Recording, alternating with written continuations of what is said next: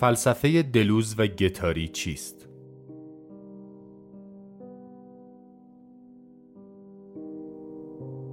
مدرس استاد مهدی رفیع برگزار شده در مؤسسه پژوهشی، آموزشی و مطالعاتی آکادمی شمسه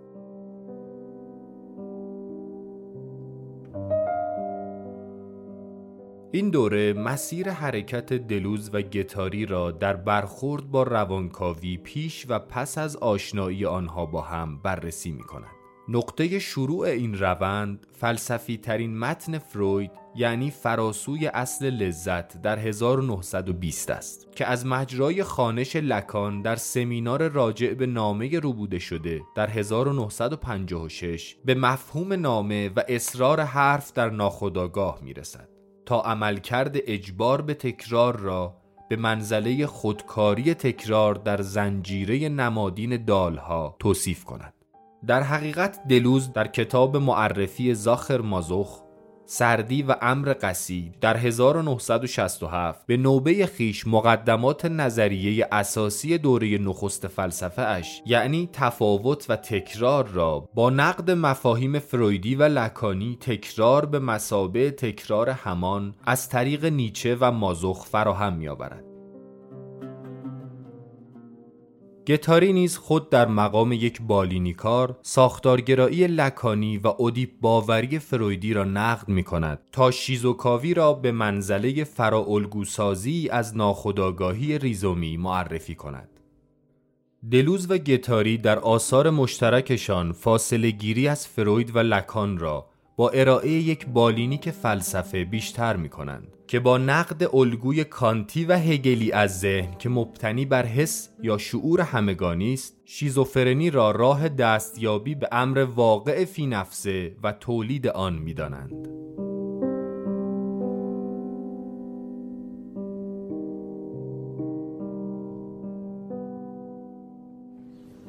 فکر کنم که دوستان وارد بحثمون بشیم راجع به روانکاوی اگر مطالعه کرده باشید اون در واقع شرح درسی که ارائه شده بود در سایت مؤسسه در واقع به طور جزئی مشخص شده بود که ما راجع به چی می‌خوایم صحبت کنیم. یه مسیر رو مشخص کرده بودیم. به اصطلاح یه نقشه داده بودیم. یه کارتوگرافی داده بودیم به اصطلاح گتری از این مسیری که می‌خوایم با هم دیگه طی کنیم حالا تو این جلسات. و اون این بود که در حقیقت سه مقطع ما باید بررسی کنیم به صورت کلی. یک رابطه دلوز و روانکاوی رابطه گتری با روانکاوی و رابطه دلوز و گتری با روانکاوی. چون پیش از این که ما بخوایم کار مشترک دلوز و گتری که از 1969 شروع میشه رو بررسی بکنیم باید برسیم به اینجا که دولوز یک مسیری رو قبل از آشنایی با گتری پیموده بود که بخش قابل توجهی و مهمیش در درگیری با روانکاوی معنا پیدا می‌کنه. مخصوصا در دو کتاب تفاوت و تکرار 1968 و کتاب منطق معنا 1969 و البته قبلتر در آثار دیگه که الان وارد جزئیاتش نمیشیم. و بعد زمانی که در 1969 اینا با هم آشنا میشن و دولوز به گتری پیشنهاد نوشتن یک کتاب مشترک میده که در 1972 به اسم ضد اودیپ منتشر میشه. کتابی که در صحنه فکری فرانسه مثل یک بمب منفجر میشه چون گتری شاگرد لکان بوده و دولوز هم کسی بوده که لکان تحسینش کرده بوده دو سه سال قبل در سمینارها و به مخاطبانش گفته بود که برید کتاب های دولوز رو بخونید چون دولوز بهترین تعریف رو از پارادایم ساختارگرایانه ارائه داده. ناگهان با ضد و همه چی به هم میریزه.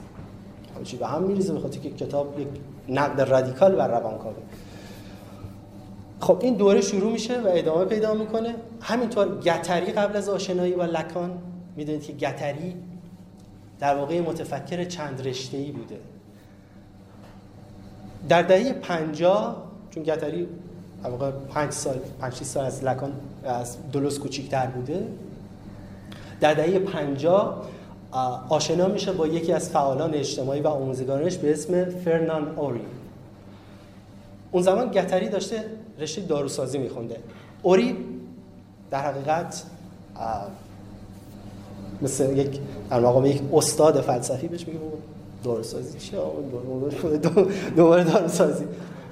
داروسازی رو رها کن و برو فلسفه بخون در سوربن حالا البته توهین به رشته داروسازی نباشه شاید داروسازی در جای ولی برای گتاری داروسازی کار گتاری نبود گتاری بعد کار دیگه می‌کنه بنابراین رها می‌کنه و میره سوربن در 1953 بعد از آشنایی با برادر فرنان اوری به اسم ژان اوری که از شاگردای لکان بوده در 1953 کلینیکی رو تأسیس می‌کنه به اسم کلینیک لابورد که تا الان در پاریس وجود داره در یه دهکده ای در جنوب پاریس با 50 تخت خواب بستری در واقع در مانگاه شروع می‌کنن. در مانگاه تجربی بوده و تمرکزش بر بیماران روانپریش بوده. همزمان که این در واقع کار عملی شروع میشه ژان اوری توصیه می‌کنه به گتری که در سمینارهای لکان شرکت بکنه. و سمینارهای سمینارهای لکان از 1951 در منزل سیلویا باتای همسر سابق جورج باتای که بعدها با لکان ازدواج می‌کنه شروع میشه و به طور رسمی از 1953 شروع میشه. و 27 سال این سمینارها ادامه پیدا می‌کنه و گتری در این سمینارها شرکت می‌کرده به طوری که در واقع اونقدر عاشق لکان بوده و لکانیست بوده که بعضی از رفقاش به تنز بهش می‌گفتن لکان. تو سوربن سرش میدن لکان اومد مثلا. خیلی عاشق لکان بوده. تا بعد حالا قضایایی که پیش میاد که چه اتفاقاتی میفته که از لکان کم کم, کم, کم جدا میشه. در 1969 که با دلوز آشنا میشه و در حقیقت یک آشنایی معجزه آسا برای هر دوتای اینهاست. چون هر دوتا رو جدا می‌کنه از اون مسیری که تا قبل از این پیمودن. اینها طرح یک پروژه مشترک میمیسن که با هم تبدیل میشه به پنج کتاب فلسفی. کتاب 1991 ادامه پیدا می‌کنه. در 1992 گتری میمیره در 92 در کلینیک لابور در همون جایی که در واقع شروع کرده همونجا هم میمیره.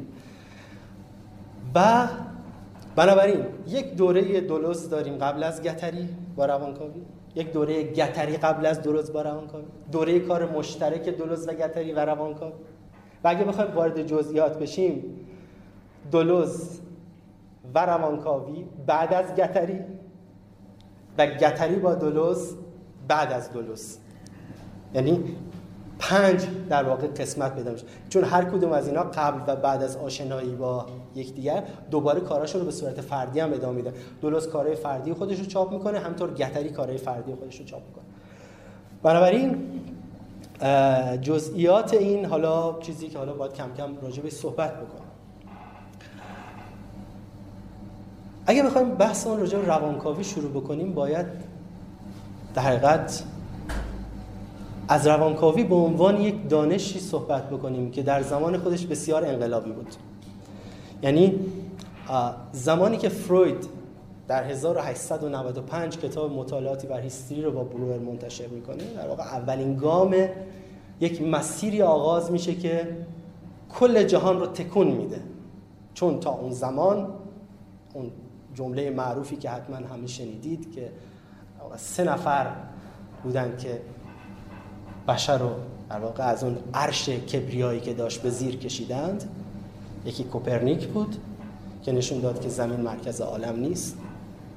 نفر دوم داروین بود که نشون داد انسان یک تباری داره که متصل با حیوانات و موجودات دیگه است. و نفر سوم فروید بود که گفت انسان مالک خداگاهش نیست بلکه اون چیزهایی که در ناخداگاه وجود دارن به اون فرمان میده. اگه بخوایم در واقع فرمول دکارتی در واقع بررسی کنیم. میاندیشم پس هستم.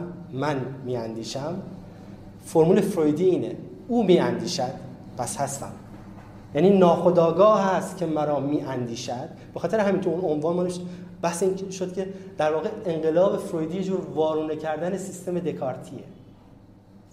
چون برخلاف اون چیزی که معمولا گفته میشه یعنی حتی اون چیزی که خود متون فروید نشون میده شما وقتی متون فروید رو می‌خونید به نظرتون میاد که دائما فروید داره از بیولوژی و از علمهای معروف در زمان خودش استفاده می‌کنه. اما وقتی که عمیق میشه در استدلال فروید می‌بینید که فروید وامداری بسیار وسیعی به فلسفه و ادبیات داره.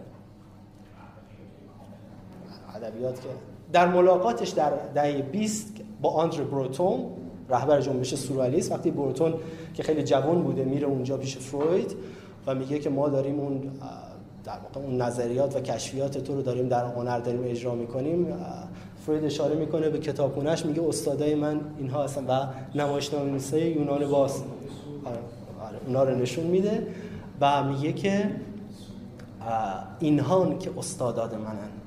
بنابراین ما نباید بیولوژیزم ظاهری آثار فروید رو که به دلیل این بوده که فروید می‌خواسته به در واقع زبان دانش زمانش صحبت بکنه رو خیلی برجسته بکنیم و فراموش کنیم که فروید وامداری بسیار عمیقی به فلسفه و به دانش های دیگه داره که مخصوصا مرتبطن با هنر. بنابراین روانکاوی یک جوری بیش از آنکه با علم مرتبط باشه اساسا با هنر و ادبیات و اموری از این دست سر کار داره. به خاطر همینه که گتری در یکی از آخرین کتابهاش در مورد روانکاوی میگه برای روانکاوی یک امید وجود داره که نجات پیدا کنه. یعنی بعد از اون نقدای شدید و اون به اصطلاح روی کرده رادیکال کنار گذاشتن روانکاوی می‌رسه اینجا که یک امید وجود داره. اینه که روانکاوی از پارادایم علمی جابجا جا بشه به سمت یک پارادایم زیبایی شناختی. یعنی اون چیزی که از, از اساس در واقع جوهر نوشته های فرویدی هست. شما مثلا وقتی مقاله فراسی اصل عزت رو می‌خونید که حالا در این جلسه باید بهش بپردازیم که به اعتقاد من مهمترین متنی که فروید تا الان در کل آثار دوره کاریش نوشته یعنی در یک بازه بسیار طولانی که از 1895 شروع میشه و در 1939 تمام میشه ماورا اصل عزت یا فراسی اصل عزت یک جایگاه کاملا منحصر به فرد داره. در اونجا دائما داره به زیست شناسا فروید ارجاع میده. اما وقتی که میره و و شما وقتی متون فروید رو می‌خونید ببینید چه قدرت استدلالی عمیقی داره فروید. و جالبه یکی از شیوه های استدلالی فروید اینه که خودش با خودش همیشه مخالفت می‌کنه. وقتی که یه نظریه می‌بره جلو میگه خب حالا ممکنه اینجا ما ما اینو در نظر بگیریم. و بعد یه دفعه میگه که ما میرید متن می‌رسه به بنبست. متن وقتی به بنبست می‌رسه اینجاست که استراتژی های فروید و یاریگیری از فلسفه و ادبیات شروع میشه. اونجا به زیافت افلاتون ارجاع میده و به شوپنهاور. بنابراین در اساس آموزه های فرویدی همیشه باید این روی کرده در نظر گرفت که چون در بعضی از روانکاوان حتی تو ایران هم این مسئله یه مقدار مطرح می‌شد که فلسفه چه ربطی به روانکاوی داره؟ چون اگه کسی لکان اینو خونده باشه اگه واقعا لکان خونده باشه این حرف به نظرش یک حرف کاملا بی‌معنا میاد. چون میزانی که لکان از فلسفه وام گرفت که اصلا بی نهایت بنابراین هرچند که مثلا فرض کنید فیلسوفانی مثل بدیو میگن که لکان یک آنتی فلسفه داره یک ضد فلسفه داره. اون یه بحث کاملا خاصی که میشه در چارچوب خود فلسفه بررسیش کنه یعنی فلسفه به مسابقه ضد فلسفه. یعنی یک کارکرد متفاوت گرفتن از فلسفه رسمی. بنابراین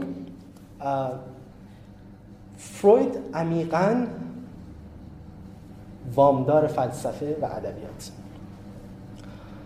خب وقتی که فروید شروع می‌کنه به اینکه خب می‌خواد یک دانش رو پایگذاری کنه یک دانش جدید اسم روانکاوی که قبل از اون وجود نداشته خب این یک ترمینولوژی لازم داره این دانش. مثل هر دانش دیگه مثل فرض کنید زیست شناسی مثل زمین شناسی مثل فلسفه یا هر چیز دیگه که شما وقتی بخواید صحبت بکنید شما ترمینولوژی اون علم رو باید کاملا بدونید. اگه از اون ترمینولوژی استفاده نکنید به صلاح اهداف و مقاصد شما برآورده نخواهد شد.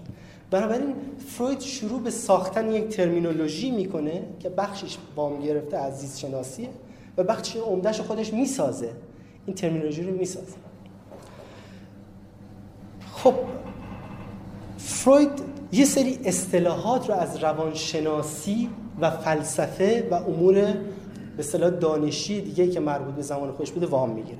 از جمله مفهوم ناخودآگاه که اساس و پایه روانکاویه و خب روانپزشکان قبل از فروید اینو مطرح کرده بودن. یعنی این اصطلاح مال فروید نیست.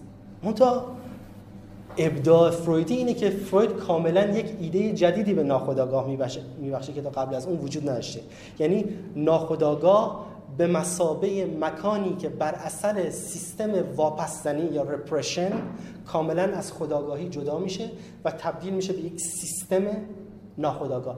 یعنی ما در فروید باید بین فرایندها یا بهتر بگیم فراروندها الان توضیح میدم چرا بگیم فراروند نه فرایند فراروندهای ناخودآگاه و خود مفهوم ناخودآگاه باید تمایز بگذاره.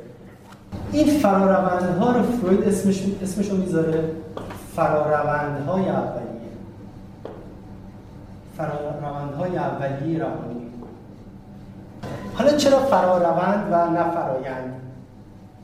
ببینید این کلمه فرایند که بسیار در فلسفه دوزگی خیلی مهمه و باید راجع صحبت کنیم اینه که یک کلمه کلمهش هست process. process که در زبان فارسی کلمه جا افتاده فرایند. من خودم قبلا در متنی که درجه کردم کلمه فرایند گذاشتم اما بعد از آشنایی با یک زبانشناس ایرانی مقیم پاریس به اسم دکتر محمد حیدری منایری که یک سایتی دارن یه دیکشنری سه زبانه رو منتشر کردن. توضیحی که ایشون داده بودن منو قانع کرد که کلمه فراروند رو باید به جای فرایند بذاریم. برای فرا رفتن نه فرا آمدن. ما وقتی میگیم فرایند یعنی فرا آمدن. برای از اول این یک ترجمه نادرست بوده. فرا روند اومدیم فرا رفتن یعنی جلو رفتن. چون فرایند پیش میره نه اینکه جلو بیاد. برای کلمه برای process فراروند درسته. فراروندهای اولیه روانی رو فروید در دو مکانیزم اساسی بررسی می‌کنه. یکی تراکم condensation و مورد دوم جابجایی. و میگه که سیستم های روانی با این دو فرایند اولیه کار می‌کنن با تراکم و جابجایی کار می‌کنن. در 1900 وقتی که کتاب تعبیر رویا منتشر میشه که اولین کتاب دقیقا روانکاوانه فرویده در تعبیر رویا در کتاب تعبیر تعبیر رویاها که ترجمه تف... ترجمه تفسیر خواب. یه دونه که فکر دو تا ترجمه داره. یه تعبیر رویا داره. یکی که قبل از انقلاب ترجمه شد. یکی هم شیوان رویگریان معلوم شیوان رویگریان که چند سال پیش بود کردن ایشون ترجمه کردن. ولی تفسیر خواب موند خواب یعنی رویا هاست اولا جمعه. اونا خواستن تو همون سیستم قدیمی اصطلاحی ما چیز کنن ولی اسم درستش تعبیر رویاها بهتره. اونجا فروید بر اساس این دو مکانیزم یعنی کندنسیشن ببخشید من جلوی شما نیستم. بر اساس این دو مکانیزم رؤیاها رو تعبیر می‌کنه. یعنی یک متدی به ما میده که چطور میشه رؤیاها رو تعبیر کرد. این دو تا مکانیزم هست. یعنی اینکه مثلا شما وقتی خواب می‌بینید که مثلا رفتید یک جایی مثلا برمیخورید به دوستیتون مثلا اسمش مثلا ایکسه بعد فردا یا یک روز دیگه شبیه اون اتفاق براتون میفته با شخصی برخورد می‌کنید که ایگرگه در واقع یک سیستم displacement انجام شده. خواب شما اونو جابجا کرده با یه شخص دیگه. یا اینکه شما در یک مثلا در یک صحنه یه تراکمی از یک امور مختلفی دارید که چندین صحنه رو با هم دیگه ترکیب می‌کنه در واقع condensation اتفاق میفته تراکم بین چندین معنا و این باعث میشه که خواب پیچیده بشه.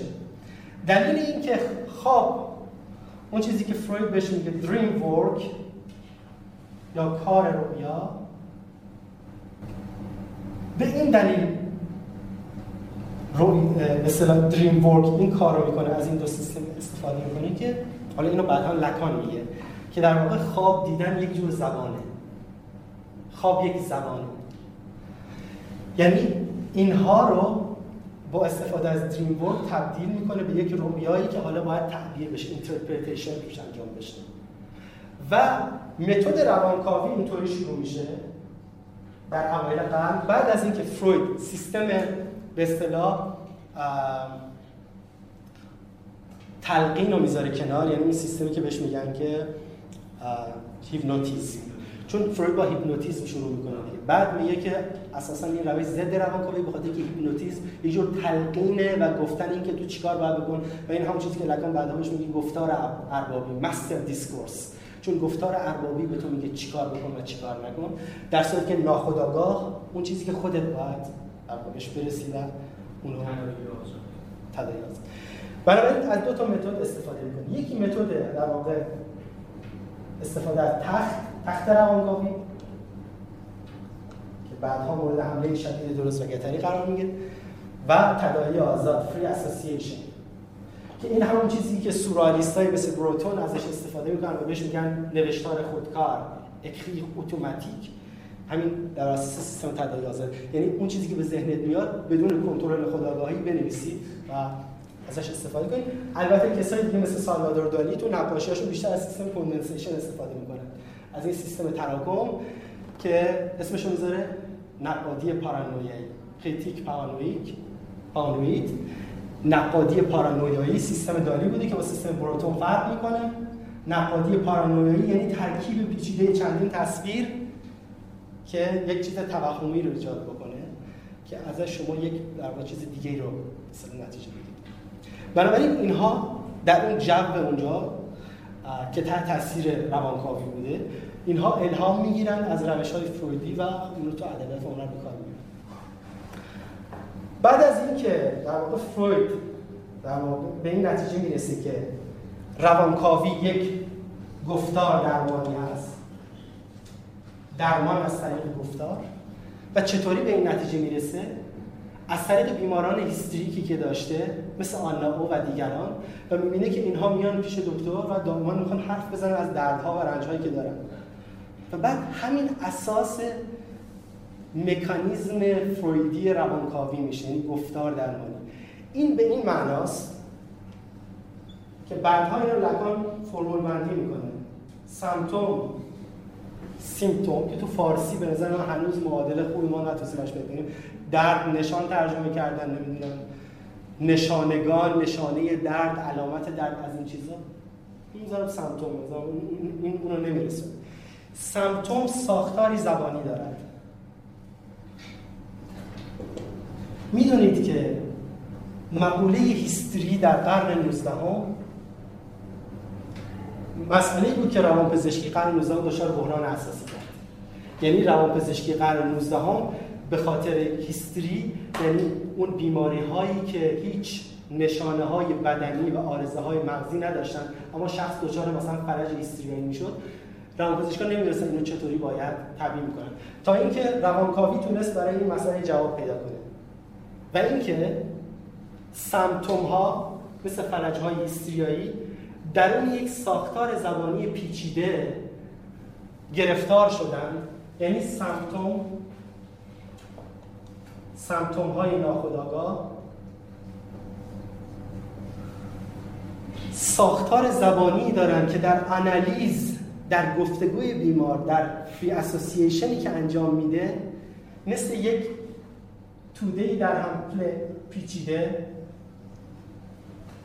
کلمه complex که ما به غلط از اول تو فارسی گذاشتیم عقده و حالا دیگه درست کردن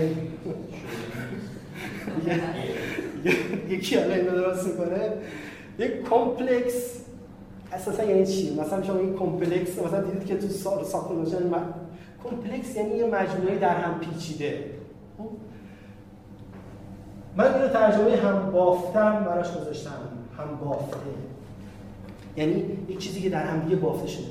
این complex های روانی هیستریک یک در هم بافته ای از خاطرات و حوادث سرکوب شده که به ناخودآگاه رفتن و همه در هم دیگه اتمام شدن. و به صورت چی خودشون رو بروز میدن؟ به صورت اون چیزی که فروید بهش میگه فرماسیون های ناخودآگاه. تو فارسی ترجمهش میگم شکل بندی ها اینها به صورت شکل بندی های ناخودآگاه که چیا هستن؟ مثل فرض کنید توپوک های زبانی پارپراکسی ها ترجمه کنید کنش ها و انواع و اقسام چیزهای دیگه که بروزات ناخودآگاه هستن. از طریق این هاست و خود رویا که برای فروید شاهراه ناخودآگاهه از طریق این هاست که آنالیز این هاست که روانکاو به هسته سمتوم می‌رسه. و از طریق رسیدن به هسته سمتومی که متوجه میشه چطوری میشه؟ به میگه آنالیز. آنالیز. آنالیز یعنی دقیقا باز کردن این سمت یعنی این شما کمپلکس رو باز کنید تا ناخداگاه از اون حالت تیرگی بیاد بیرون. به خاطر اینه که فروید اینجا یک مفهوم بسیار مهمی رو وارد می‌کنه البته ما یه ذره جلو میریم. شاید باید دیرتر مطرح کرد ولی خب الان فقط به شکل اشاری که بهش میگه اجبار به تکرار. Compulsion to repeat. فروید معتقده که ناخودآگاه یک سیستم اجبار به تکرار داره. اجبار به تکرار. این خیلی مهمه. اجبار به تکرار یعنی به چه معناست؟ یعنی اینکه یک سری امور حالا لکان بهش میگه دال حادثه و روده که سوژه اینو دائما در زندگیش تکرار تکرار می‌کنه. سوژه که همیشه در رابطش با دیگران به بنبست می‌رسه. و خب میگه تقدیر دیگه اینطوری بود خاص خدا بود که مثلا با ده نفر رابطه داره هر ده تاشون رابطش با اون ده نفر خراب میشه. اون چیزی که فروید بهش میگه اجبار به تکرار. یعنی این سیستم روان دائما می‌خواد اون دال سرکوب شده رو دوباره در زندگی سوژه حک کنه و برش گردونه از طریق واپسانی که رفته به اعماق ناخودآگاه و فرمول معروف فرویدی. هر آنچه واپس زده شده است باز میگردد. جمله بسیار معروف که اینو ما در سطح جنبش های اجتماعی هم کاملا می‌تونیم ببینیم. آن چیزهایی که در جوامع سرکوب میشند و میرن در ته دوباره در بله دقیقا دوباره چیزی که ما در ایران اینو کاملا می‌تونیم حس کنیم. یعنی چطور میشه لایه هایی از اندیشه که به ته رفته بودن و سرکوب شده بودن دوباره در برهای دیگه برمیگردن؟ به این دلیلی که فرمول معروف بازی واپس زده همیشه باز میگه چون مثل فنره. شما هرچی فشارش بود برای دوباره برمیگرد و هرچی فشار بیشتر باشه با شدت بدتری برمیگرد بنابراین اینجا واپس که مکانیزم اصلی روان نجندیه و الان با وارد ساختارهای سگانه فرویدی میشیم باعث میشه که پدیدهایی مثل هیستری یا روان نجندی وسواس وجود و بر اساس اجبار به تکرار این سمپتوم دائما خودش در زندگی سوژه حک می‌کنه و دوباره برمیگرده. سه ساختار بالینی فرویدی که مطرح میشن اینجا هیستری روان نجندی وسواس که جز روان نجندی میشن یعنی روان نجندی روان پریشی و انحراف. سه ساختار اصلی فرویدی هستن که لکان گتری روی همین سه تا ساختار در حقیقت کار کرد. روان نجندی روان پریشی و انحراف.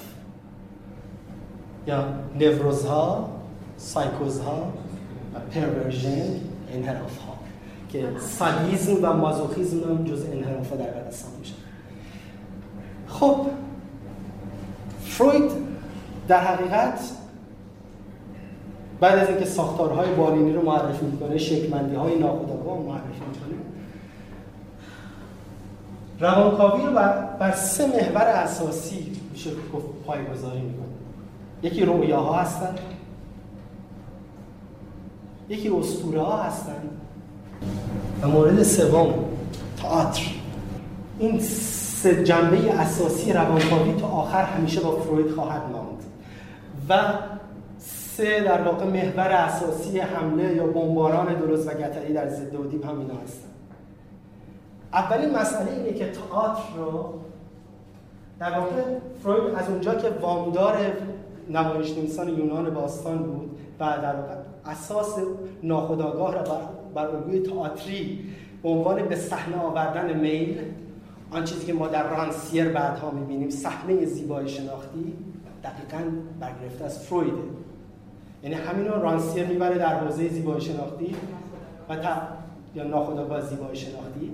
البته بدون اینکه رانسیر اشاره بکنه به وام خیلی مهمی که به گتری داره چون قبل از رانسیر این گتریه که بحث ناخودآگاه زیبایی شناختی مطرح می‌کنه.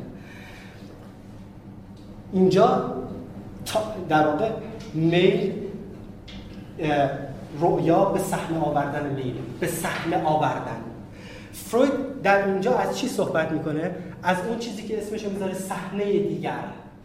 ناخداگاه یک صحنه دیگری که در اون یک تئاتر داره اجرا میشه. و این تئاتر شخصیت اصلیش کیه؟ چیه شخصیت اصلی تئاتر؟ ناخداگاه که صحنه اجرای میله بازیگر اصلی این تئاتر کیه؟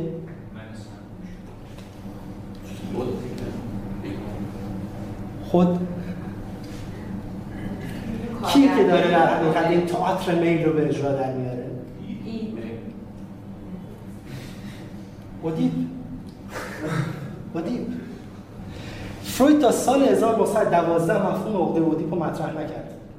از 1912 که فروید در حقیقت یعنی اون جایی که فروید برمیگرده و عقب و کار خودش و می‌خواد دوباره معمولا اینجور جهاز که روانکاوها یا کلا متفکران دست به سیستم سازی می‌زنن.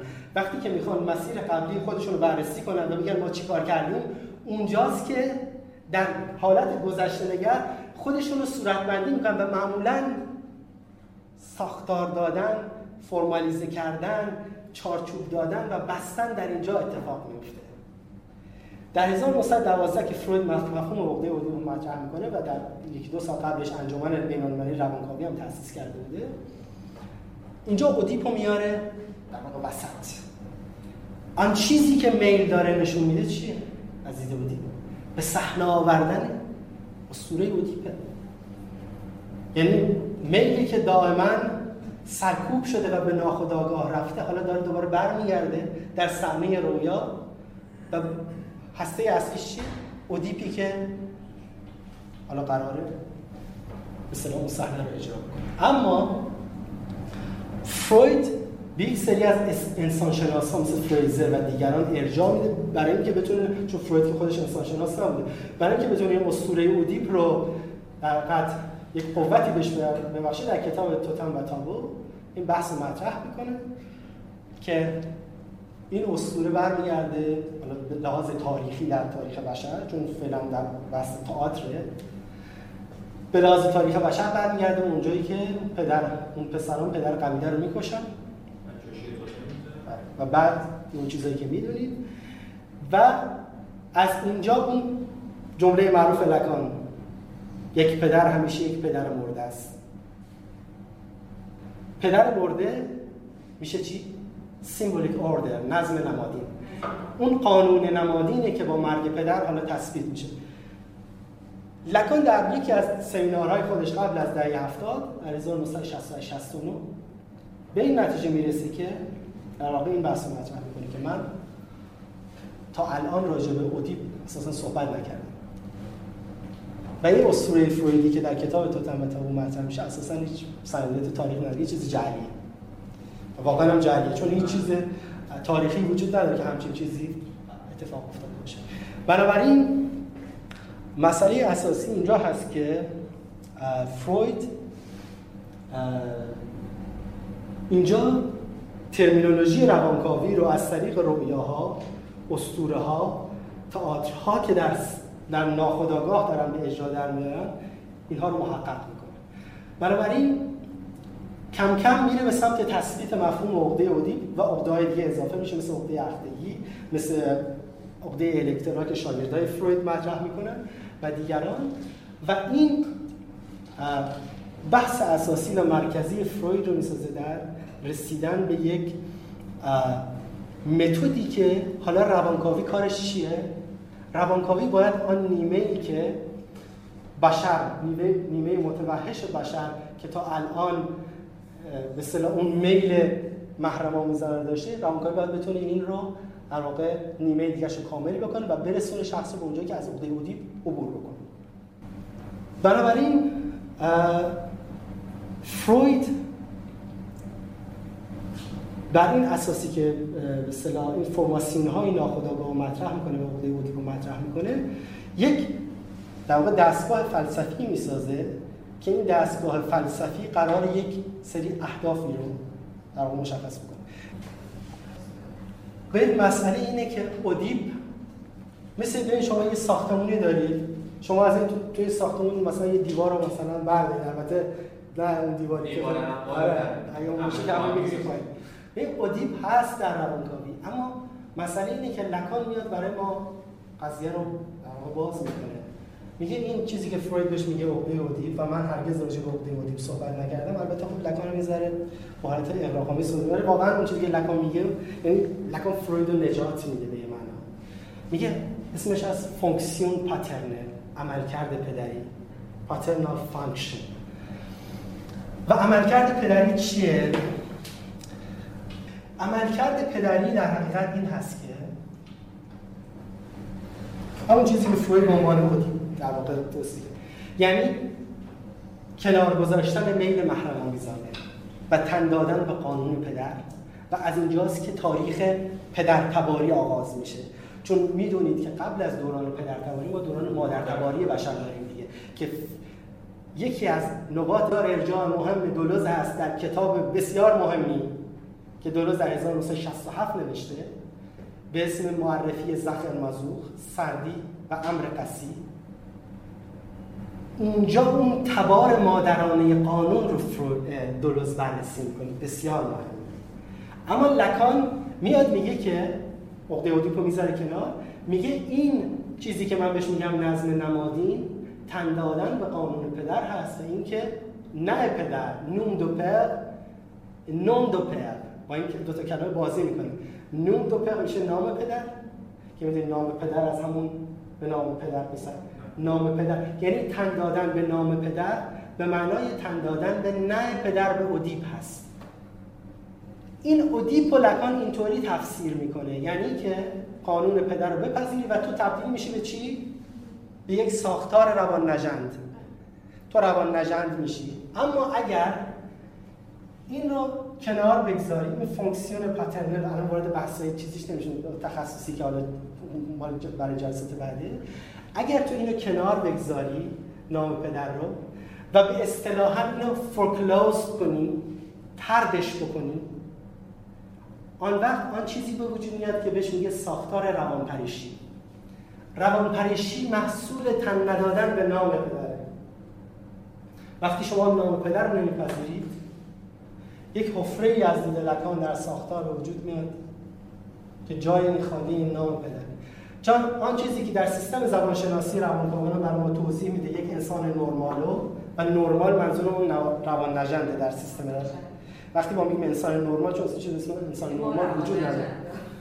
روان نژند کسی که به دال نام پدر دسترسی داره ولی روان پریش کسی که دال نام پدر رو انداخته دور. حالا انداخته دور چیکار باید بکنه؟ لکان تو دهه هفتاد به این پاسخ میده که چیکار باید بکنه. و اونجا حالا خیلی سریع بگم.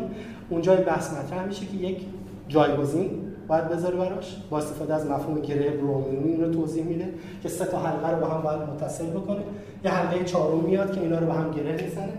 و اون حلقه چهارم اسمش رو لکا می‌ذاره سمتوم. نه اون گراف نه گره برومینی که به توپولوژی ارجاع میده. نه اون گراف که مال بحث قبلیش تو دهه 50 60 گراف میل. در دهه 70 در واقع بحث گرام مطرح میشه اونجا به جویس ارجاع میده. به جویس ارجاع میده که اونجا اون امر مکمل رو از طریق نوشتن جویس پیدا می‌کنه. یعنی نوشتن میشه اون حلقه ای که گرب روموی رو می‌تونه از فروپاشی حفظ کنه. یعنی آن چیزی که درمان می‌کنه سوژه رو اون جایگزینی که حالا برای جویس نوشتن. نکته اساسی که در تداعی آزاد فرویدی وجود داره اینه که آنچه که در ابتدا می آید اهمیت دارد.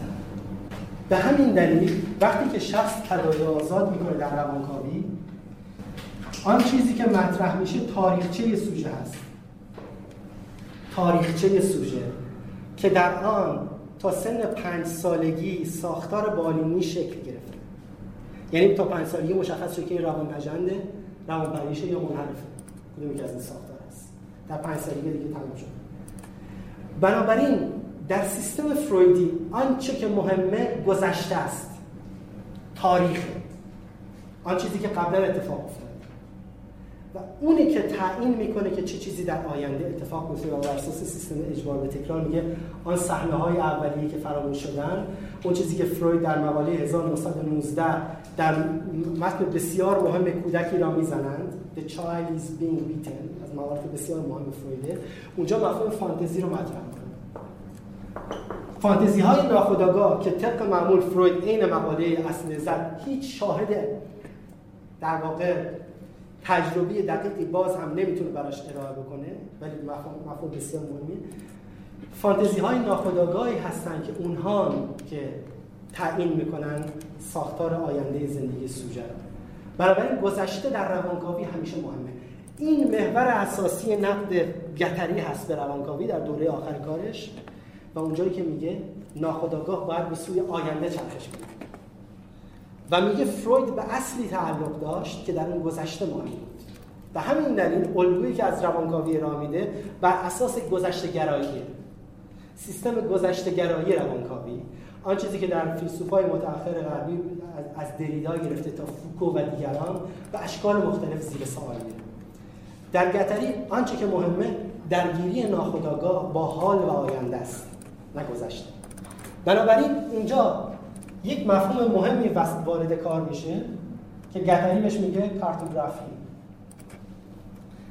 یعنی همونطوری که دولوز دوره اول کارش مرتبط با تاریخ فلسفه است. زمانی که با گتری آشنا میشه از تاریخ به سمت جغرافیا جابجا میشه. فروید در یکی از متون خودش اینو مطرح می‌کنه که در مورد روانکاوی به عنوان دو شکل, دو شکل وجود متفاوت روانکاوی. که روانکاوی رو چطوری ما می‌تونیم در واقع تصویر کنیم. یکی این که روانکاوی در حقیقت یک این تعریفی که فروید از روانکاوی میگه. روانکاوی به مسابه متدی برای درمان روان نجندی ها دقت کنید. متدی برای درمان بعضی از بیماری های روان نجندی دقیقا جملهش اینه. روانکاوی متدی برای درمان بعضی است به خاطر همینه که بعدها دولز و گتری میگن که اون بود روان پریشانه از روانکاوی اساسا کنار گذاشته شده. که لکان در دوره اول کار خودش در اون رساله دکترایی که در 1932 می نویسه درباره روانپریشی پارانویایی و رابطه آن با شخصیت یک پارادایم شیفتی انجام میده از ساختار روان نجندی که در روانکاوی غالب هست به ساختار روانپریشی. منتها این پارادایم دوباره بر اساس یک چیز نزدیک به روان نجندی انجام میشه یعنی پارانویا نه اسکیزوفرنی. چون پارانویا ساخت... نزدیکترین ساختار به روان نجندی هست. شیزوفرنی که اون گسست رادیکال انجام میده از روان نجندی. بنابراین از اساس روش روانکاوی بر روان نجندی ها مبتنی بوده و نتونسته الگویی رو ارائه بده که بتونه بیماری های روانپریشی رو در بر بگیره. دومین تعریفی که میشه از روانکاوی ارائه داد این هست. روانکاوی به مسابه جستجوی وجودی اکزیستانسیل تا اونجایی که روانکاوی یک متد برای درمان بیماری های روان نجانی محدود میمونه در اکل های روانکاوی و سیستم روانکاوی. و به همین دلیل هست که فروید خیلی از اون جمله‌ای که دولوز و گتری در ضد اودیپ فروید خیلی از شیزوفرن ها خوشش نمیومد یعنی شیزوفرن ها چون میگه اونها مقاومت می‌کنن در مقابل اودیپی شدن. الگوی فروید از اساس بر, بر مبنای روان نجندی گذاشته شده بیماری های روان نجندی بنابراین روان نجندی ها که مدل روانکاوی رو مدل روانکاوی رو برای روان می‌سازند که در هستش عقده اوتیپ قرار داره و در پایان روانکاوی باید رسید به چی؟ گذار از عقده اوتیپ اما روانکاوی به عنوان جستجوی وجودی وارد اون بودی میشه که در حقیقت بعضی از روانکاوان اگزیستانسیل مثل بینز وانگر و دیگران دنبال این مسیر رفتن و حتی خود دول زگتهی در شیزوکاوی. که بعدها گتری مفهومی رو معرفی می‌کنه به اسم قلمروهای وجودی. ریتوال اگزیستانسیل یا قلمروهای وجودی و مفاهیمی مثل من عملیات های ناخودآگاه و اینها رو کنار می‌ذاره و میگه سوژه در واقع قلمروهای وجودی مختلفیه. از یک قلمروهای وجودی مختلف تشکیل شده و اونجا مفهوم بیکامین و شدن ها مطرح میشه که در روانکاوی و در روانکاوی فرویدی و در روانکاوی ساختارگرا این شدن ها وجود نداره. زمانی که ما روانکاوی رو به عنوان یک جستجوی وجودی در نظر بگیریم اون وقتی که دیگه مفاهیم مثل پایان روانکاوی معنا پیدا نمی‌کنه یعنی اینکه شما باید فلان مقدار به اصطلاح در روانکاوی شده باشید و بعد در مدت زمان فلان به پایان روانکاوی می‌رسید همچنین این یه چیز مادام العمر جستجوی وجودی هیچ وقت تمام شدنی نیست. بنابراین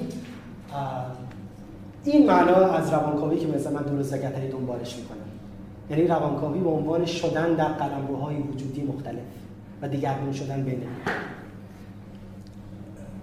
نکته ای که وجود داره اینه که بعد از اینکه فروید در واقع نظراتش رو مطرح و با وجود آمدن جنگ جهانی دوم یه سری از روانکاوا مهاجرت می‌کنن به آمریکا روانکاوای اتریشی. و اینها مکتب روانشناسی من رو در آمریکا پایگذاری می‌کنن و استناد می‌کنن به یک تعدادی از آثار فروید که در دوره متأخرش نوشته شده از جمله کتاب ایگو و اید کتاب من و نهاد که در اونجا فروید اون سه عملگر معروف رو من فرامن و نهاد رو مطرح می‌کنه. که میگم نهاد در واقع به خاطر که ترجمه ایدی که استراچی گذاشته وگرنه کلمه فرویدیش آن هست آنی که تو زبان معمولی. من فرامن آن. که اینا معادل اون ناخداگاه و خداگاه و پیشاگاه نیستن ها. چون توپوگرافی اول فرویدی هست خداگاه ناخداگاه پیشاگاه و توپوگرافی دومش هست من فرامن نهاد یا آن. اینا با هم منطبق نیستن. دو, تا سیستم متفاوت بنابراین یه سری از فرویدی ها یا پست فرویدی ها که می رفتن آمریکا که لکان بعدها میگه اینا به خاطر که با جامعه آمریکایی سازگار بشن ادپتیشن پیدا کنن. اون چیزی که لکان به شدت زیر سوالش می‌بره همیشه سازگار شدن با محیط. بلکه سازگار بشن اون مفهومی رو مطرح می‌کنن که بهش میگن قوی کردن اگو یعنی اگو باید در روانکاوی قوی بشه. تا بتونه بین درویز نهاد و فرامن یک تعادل برقرار کنه. و این اون چیزی که لکان بهش میگه فاجعه. چون من هسته اساسی سوی شناخت سوژه از واقعیته. این پارانویا بر اساس این من به بزرگ شده یا متوهم ساخته میشه. و اساسا ساختمان من که لکان بعدها در مرحله آینه اینو توضیح میده بر اثر همانندسازی سوژه با تصویر آینه شکل بنابراین وقتی شما بخواید من رو تقویت کنید مثل اینکه سوژه رو ببرید در دهن مرگ. یعنی سوژه رو از خود بیگانه تر بکنید. خب اینجا ما باید یه سه‌گانه لکانی رو سریع معرفی کنیم که احتمالا قبلا باش آشنایی داشتید. سه‌گانه تصویری نمادین و واقع. که تو فارسی بعضی تصویر ترجمه کردن تخیلی ترجمه درستی به نظر من نیست. نه که تخیلی در این نباشه منتها ترجمه اصلیش imaginaire یا imaginary symbolic ریل تصویری نمادین و واقع تصویری نمادین و واقع لکن با استفاده از این که در اون رابطش که به گراف میل شکل در شمای علم گراف میل. در شمای علم. اونجا توضیح میده که این کاری که ما بکنیم و تقویت کنیم ایگو رو مثل اینه که رابطه بین سوژه رو من سوژه رو اگه ما ایگو رو تقویت بکنیم اون چیزی که به از خود بیگانگی سوژه منجر میشه مثل اینه که رابطه بین من و تصویر آینه که در شمای وجود داره رو تقویت کرده باشیم. از دید لکان اون چیزی که باعث از خود بیگانگی سوژه میشه اینه که ما بود تصویری سوژه رو تقویت بکنیم. یعنی منش رو تقویت در حالی که محور اساسی این محوره. حالا این بر اساس شمای L اینطوری نیست ولی من به خاطری که بذار ساده کنم کار آن چیزی که از دید لکان مهمه اینه که رابطه سوژه با ناخودآگاه. و اینجا لکان بین subject و ego ego تفاوت می‌ذاره. ego یک چیزه subject یک چیز دیگه. این چیزی که مهمه اینه که در فرایند فراروند روانکاوی رابطه سوژه با ناخودآگاه برقرار بشه و این محور تصویری شکسته بشه. چون این محور تصویری باعث میشه که سوژه از خود بیگانش بشه و یک تصویر توهمی از خودش پیدا کنه. تصویر وهمی که سوژه در حقیقت در مرحله ابتدایی با همانندسازی با تصویر آینه کسب اما این دانش ناخودآگاه که اساسیه و در فراروند روانکاوی به دست میاد. سوژه باید به این دانش ناخودآگاه برسه و تقویت ایگو این دانش ناخودآگاه رو مسئول می‌کنه. چون اینجا محور من امر تصویری میاد وسط و جلوی اونو می‌گیره. بنابراین اون کاری که روانشناسای آمریکایی پیرو فروید می‌کنن یک جوری خیانت به آموزه های فرویدی از دل اونجا که فروید تاکید می‌کنه بر تقویت ego به این معنای نیست که روانشناسای به سر پست فرویدی میگن. به خاطر که لکان ببینید کل آثار فروید با هم در نظر می‌گیره و میگه که ego در واقع ego باید یک یعنی تقویت ego در سیستم لکانی این واقعا بزن درسته اون جایی که لکان رو به عنوان یک خواننده بسیار دقیق فروید معرفی می‌کنه اون چیزی که باعث از خود بیگانگی سوژه هم aliénation ش میشه اون در واقع من سوژه است. به خاطر اینکه اینجا برای ما لکان توضیح میده بر اساس خود فروید چون در زبان فرانسه دو تا کلمه داریم یکی connaissance هست برای دانش شنا یکی savoir. connaissance اون چیزی که لکان بهش میگه دانش ego. دانش ego بر اساس connaissance. اما دانش ناخودآگاه سواقه. تقریبا چیزی شبیه معرفت که ما بشه یعنی آن چیزی که سوژه بهش می‌رسه معرفت ناخودآگاه. به خاطر همین که لکان جمله معروف میگه ناخودآگاه رو درمان نمی‌کنه خانم کلیمت تو کتابش اشاره کرده ناخودآگاه است درمان کنه چون ناخودآگاه مریض نیست. ناخودآگاه داره, کار خودش انجام میده. خیلی خوب داره انجام میده. مسئله اینه که سوژه دسترسی به این دانش نداره. سوژه از این دانش جدا افتاده و باید فراروند تک تا برسید دانش ناخودآگاه دانش ناخودآگاهه که می‌تونه تصویر اصلاح شده ای از واقعیت به سوژه بده. هرچند که چیزی فروید میگه که اساسا واقعیت مختله. یعنی چیزی به اسم واقعیت در نهایت وجود نداره. چون ما واقعیت رو به قول لگان بر اساس لذت های خودمون می‌سازیم. بنابراین بین ایگو باید بین نهاد و super ego میانجیگری کنه. ببین لکان وقتی فروید رو می‌خونه برای ما این مسئله رو باز می‌کنه که هر دانشی که بر اساس ego باشه.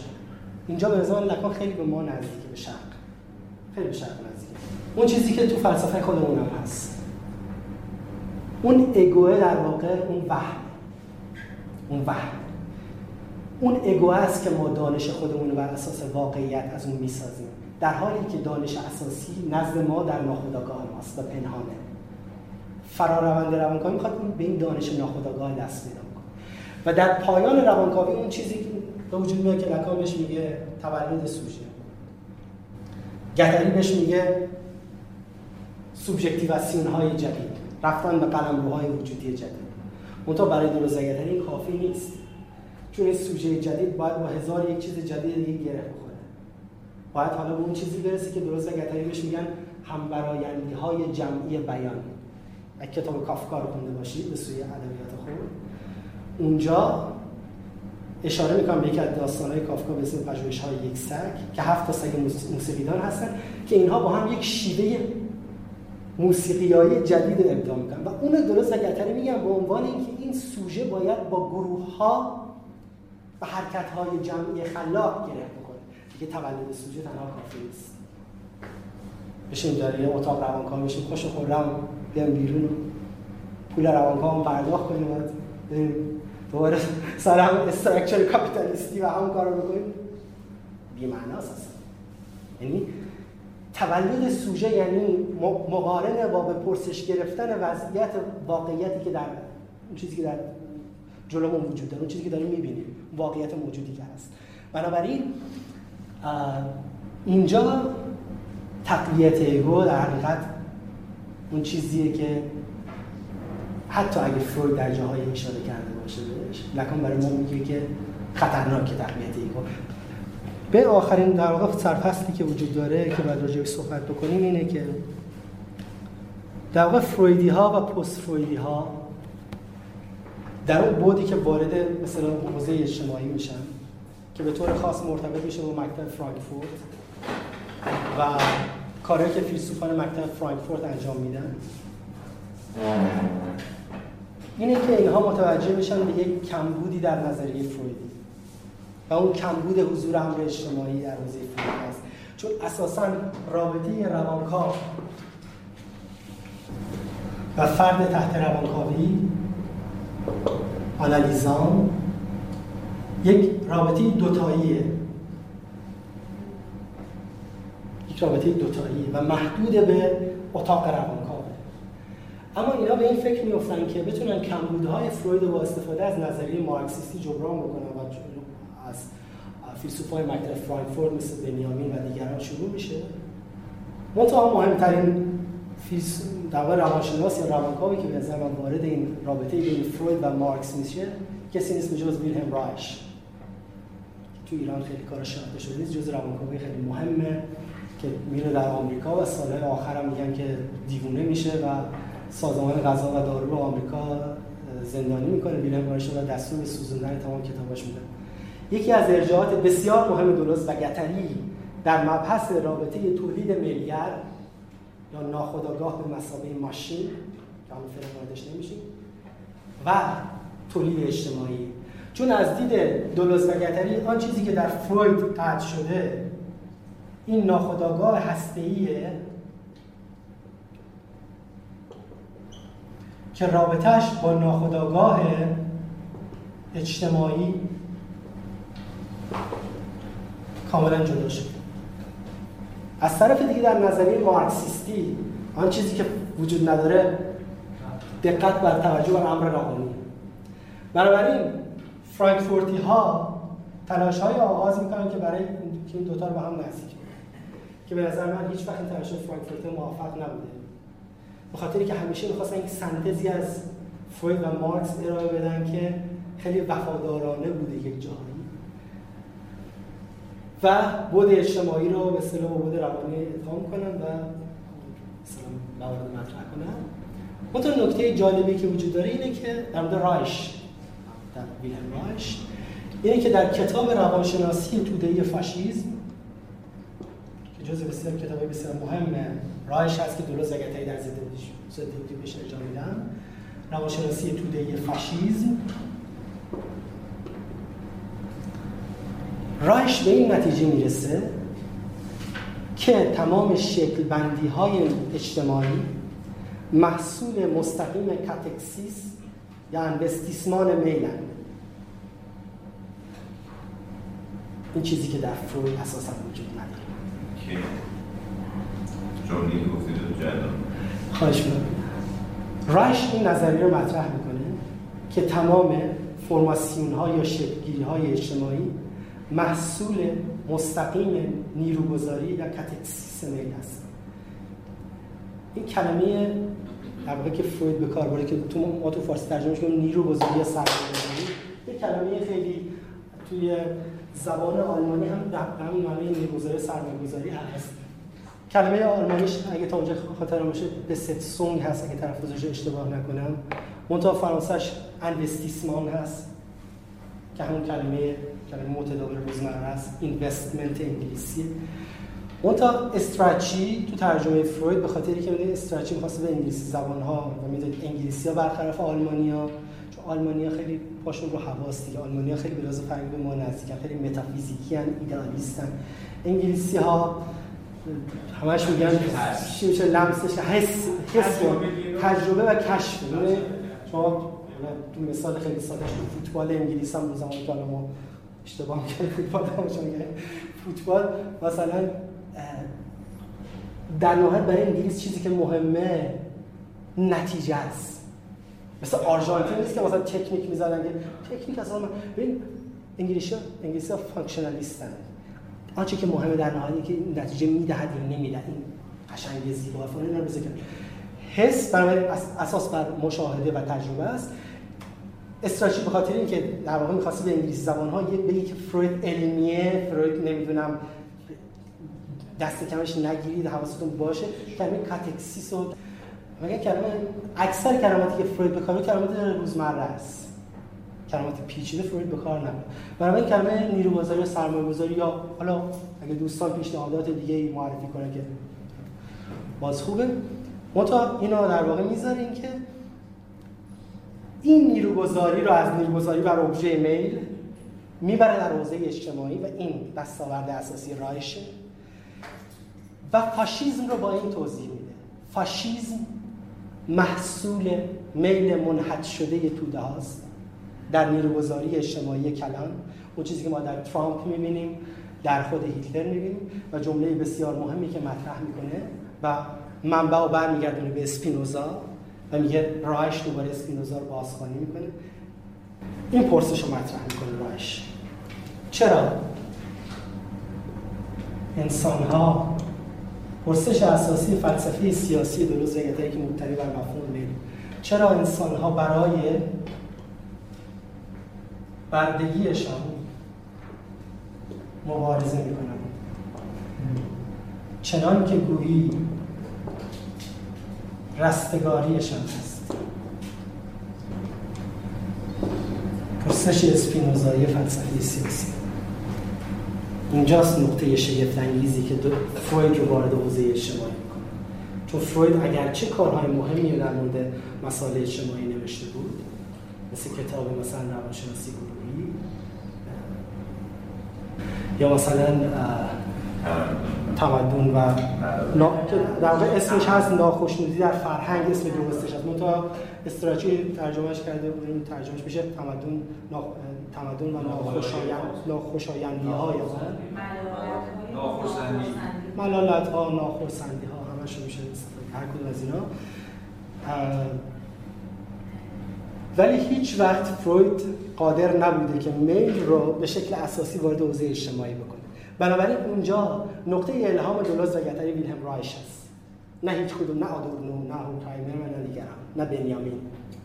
چون تقریبا با آثار اینها در, در کل آثار دولوز و گتری بجز اشارات محدودی وجود نداره. مثلا گتری در آخرین کارش به بنیامین ارجاع داده ولی خیلی کم. اما رایش مهم منتها خانش انتقادی رایش نه دقیقا اینطوری که رایش هست. اینجا فروید به شکل اساسی فرویدیزم بر اساس تحلیل مفهوم میل.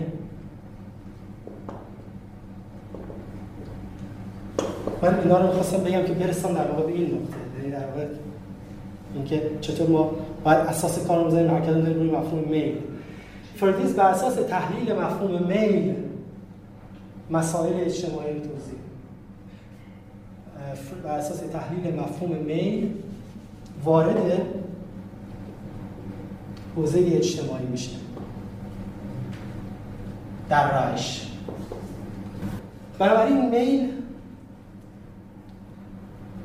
که بنیان اساسی روانکاوی بوده و در فروید تبدیل شده بوده به میل اودیپی حالا اینجا در رایش تبدیل میشه به نیروگذاری پارانویایی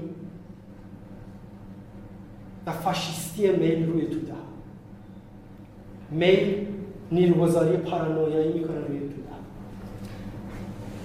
اینجا دو تا قطب دو تا قطب میل به وجود میاد. دولوز و گتری دو قطب برای میل معرفی می‌کنه. قطب پارانویایی و قطب شیزوفرنیک. شیزو تو زبان آلمانی انگلیسیش هست اسکیزو فرانسهش هم اسکیزو. ولی من ترجیح میدم شیزو چون اون دوتا تقریبا مثل دوتا هجایی میشه زر سخت. مثلا برای کلمه شیزوکاوی اسکیزوکاوی خیلی قشنگ همشه نیست پارانویایی شیزو. این دو قطب این دو قطب اساسی نیروگذاری میل در حوزه اجتماعی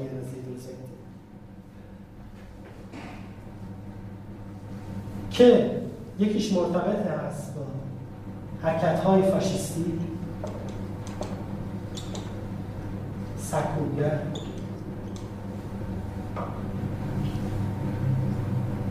و محدود و مورد دوم با شیز و حرکت های انقلابی پیشرو و گسترده میل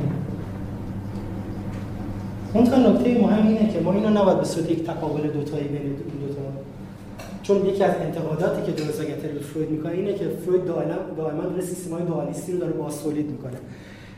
و دولوز و گتری خودشون نمی‌خوان دوباره این سیستم دوالیستی رو باز تولید کنن. به همین دلیل زمانی که از نیروگذاری شیزوفرنیک صحبت می‌کنن در حوزه اجتماعی این نیروگذاری ها امکان اینو داره که بره به سمت قطب‌های پارانویایی و تبدیل به چیزهای فاشیستی بشه.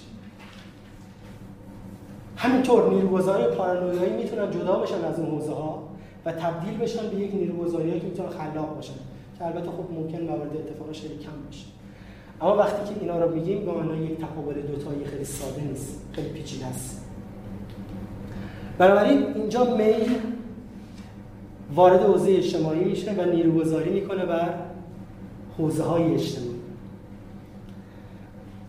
دولوز و گتری مفهوم سابلیمیشن یا والایش فرویدی رو اینجا در واقع نقل می‌کنه. از دید دولوز و گتری میل برای ورود به عرصه اجتماعی هیچ احتیاجی به والایش نداره. میل مستقیما انوستیسمان می‌کنه در حوزه اجتماعی. همونطوری که مثلا وقتی ترامپ میاد می‌خواد یک جنگ طبقاتی را بندازه در جامعه آمریکا و در جهان شما می‌تونید اینو ببینید. یعنی به صورت یک اون چیزی که اریکالیز از شاگردان دولوز بهش میگه جنگ سوبژکتیویته. جنگ سوبژکتیویته. یعنی چطور می‌بینید آدم ها رو به جان هم میندازن؟ اینها رو در واقع میشه کاملا در این میل فاشیستی توضیح داد که چطور در توده ها تجلی پیدا می‌کنه. بنابراین مسئله اساسی اینه که فرویدیسم رو بتونیم از حوزه محدود و کاملا بسته ای که داره وارد حوزه اجتماعی بکنیم و اینجا یک در یک ایستگاه بین راهی وجود داره برای رسیدن اینجا که اون ایستگاه بین راهی کسی نیست جز لکان. یعنی برای اینکه دولوس و گتری وارد در واقع رسیدن به این مفهوم ورود میل برسی اجتماعی بشن لازم بود تا قبل از اون لکان یک خانش هگلی رو از مفهوم ناخودآگاه از مفهوم میل مطرح کنه. نه مفهوم میل. چون لکان ناخودآگاه رو برخلاف فروید که بسته است به سیستم من بابا مامان من که درست اگر بهش میگن مثلث اودیپی برخلاف سیستم فرویدی که بر اساس مثلث اودیپی یعنی کل کل روندهای روانی برمیگرده به سیستم مثلث مثلث مثلث اودیپی و میگه همه چی از اینجا نشأت می‌گیره و فامیلیالیستی به اصطلاح بر اساس سیستم خانواده است. در دولوز و حالا در لکان این تبدیل میشه به ناخداگاه گفتار دیگری بزرگ است. اولین قدمی که برای برداشتن محدودیت های ناخودآگاه برداشته میشه رسید لکان. گفتار دیگری بزرگ. یعنی دیگری بزرگ میاد که این فضا رو باز بکنه و یک پیوندی بده بین سوژه و امر اجتماعی. اگرچه که دیگری بزرگ هنوز امر اجتماعی نیست. اما مثل یک ایستگاه بین راهی چون دیگری بزرگ اونطوری که لکان تعریف می‌کنه در حقیقت خود همون امر نمادین هست. که می‌تونه در اشخاص خاصی مصداق هم پیدا بکنه. یعنی دیگری بزرگ یک حوزه نمادینی هست که سوژه بر اساس اون می‌تونه شکل بگیره. تأثیر سوژه در ناخودآگاه هست. دیگری بزرگ تاثیر سوژه است در ناخودآگاه. اینجا لکان میاد فروید از اون سیستم خانوادگی و محدود بابا مامان من نجات میده. لکان خیلی مهمه. این در دهه 50 اتفاق میفته. یعنی اگر این نبود شاید دیگه فروید همون زمان پست فرویدی ها در واقع کار فروید رو تموم کرده بود. بنابراین و فرمول معروف لکانی از اینجاست که در 1900 33 تا 39 لکان در درس گفتارهای الکساندر کوژف شرکت می‌کرده که اونجا خانشی از پدیدارشناسی هگل ارائه میده. که جز قدیمی های هگلی هست. حالا تو ایران مثلا داره چند سالی مثلا راجع کوژف صحبت می‌کنن ما هم کوژف دیگه تو فرانسه خیلی هگلی هایی که کار می‌کنن خیلی کوژف دیگه میگن خانشش دیگه خیلی جا اشتباه بوده یا زیر سوال می‌برن به هر حال بر اساس خانش کوژف این بحث رو مطرح می‌کنه که میل میل انسان برخلاف میل حیوان میل به دیگری بزرگ هست. این خیلی جمله پیچیده ای چندین معنا داره. میل انسان میل دیگری بزرگ است. جمله اصلیش اینه. این می‌تونه میل برای دیگری بزرگ باشه میل به دیگری بزرگ باشه میل بر اساس دیگری. چندین معنا داره که توی این دیکشنری هست اینو شاید اگه لازم باشه. بنابراین میل انسان میل دیگری بزرگ است. اولین فرمول لکان راجع به میله که همون مفهوم هیستری رو توضیح میده که اول راجع صحبت کرد. شمای هیستری یا فرمول معروف هیستری در لکان چی است؟ فرمول معروف هیستری. همانندسازی با میل دیگری.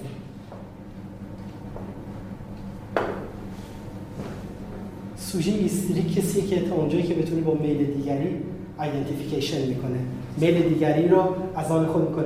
در اون case معروف فرویدی اگر خاطرتون باشه آقای K خانم K. اون دختر جوان که همانند سازی می‌کنه با میل. هیستری همانند سازی با میل دیگری است.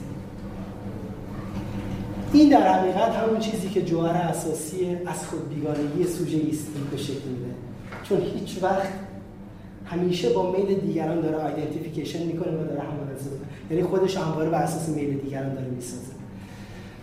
این فرمول اول لکانی که از هگل گرفته میشه. میل انسان میل دیگری بزرگ است. درسته؟ اما بحث بسیار مهم بعدی از اونجای مطرح میشه که در اوایل دهه 60 لکان مفهوم ابژه یا کوچک مطرح.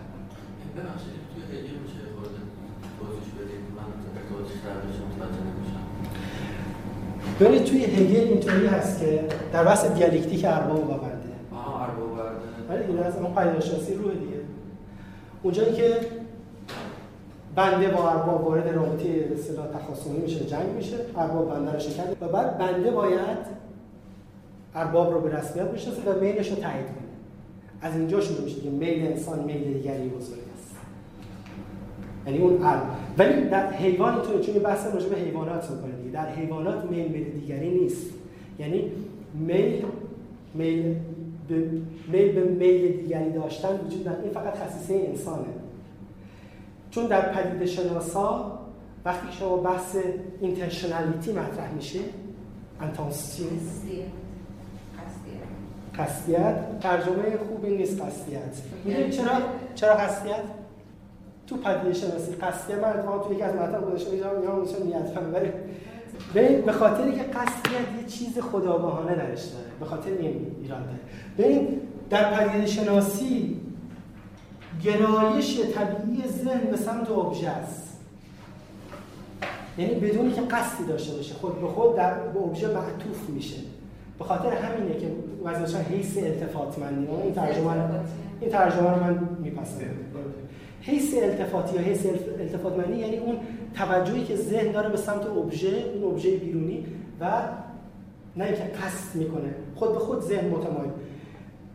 میل هم همینطوره. میل در حقیقت با خانش گری میل انسان معطوف به میل دیگریه. اما در حیوانات این نیست. شاید بعدا بحثی که هایدگر در مورد جهان بستگی حیوان می‌کنه. یعنی حیوان جهانش بسته است. به خاطر اینکه اون حیث التفاتمندی به سمت دیگری رو نداره.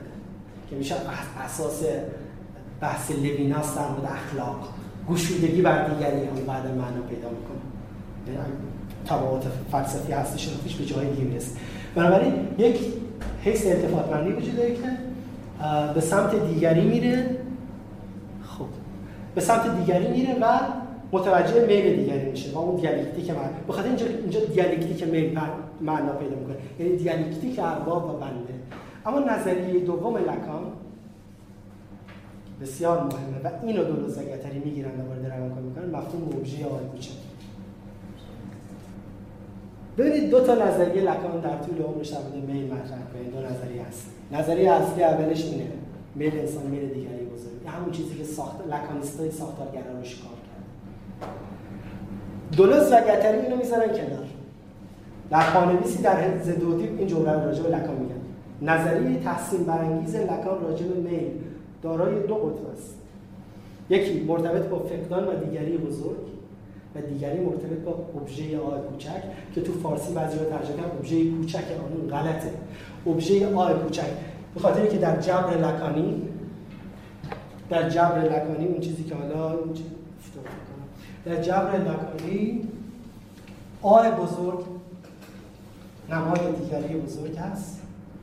و آی کوچک که در ابتدا تصویر آینه ای همون من سوژه بود که راجع به صحبت کردیم بعد تبدیل میشه در دهه 60 کم کم به ابژه زاینده میل. اینجاست که لکان خیلی جالب میشه. البته لکان همیشه جالب هست. خواهش بود ببینید. اینجا دو تا دو تا نظریه اساسی لکان راجع به میل داره. که یکیشو از هگل میگه بر اساس کانش کوژف در پدیده‌شناسی روح که میل انسان میل دیگری بزرگ است. دیگری بزرگ با آ نشون میدن که بعد اینو لکن خط می‌زنه مثل هایدگر و میگه خط خورده است. دیگری بزرگ هیچ وقت کامل نیست. میشه خط اینا خط می‌زنه چون میگه کامل مثل هایدگر که هستی رو خط می‌زنه. خط می‌زنه و میگه دیگری بزرگ کامل نیست. نظریه دومش که از اوایل دهه 60 با خانش زیافت افلاطون مطرح می‌کنه. مفهوم آگالما هست در افلاطون و زیافت آگالما می‌دونید که دوسته که فلسفه می‌دونید. آگالما به معنای تندیس کوچکی از خدای یک خدای کوچک است. اینجاست که لکان خیلی جالب میشه. و این اینه که در بحث ابژه های جزئی ابژه های جزئی در روانکاوی که میل روی اینا سرمایه گذاری می‌کنه اینها همیشه بیرون از سوژه قرار دارن دیگه درسته؟ چون میل میره به سمت ابژه های بیرون. لکان اینا میاره داخل سوژه و تبدیلش می‌کنه به ابژه آی کوچک. یعنی ابژه زاینده میل در خود میل هست نه در خارج میل. بنابراین دو قطب وجود داره در لکان.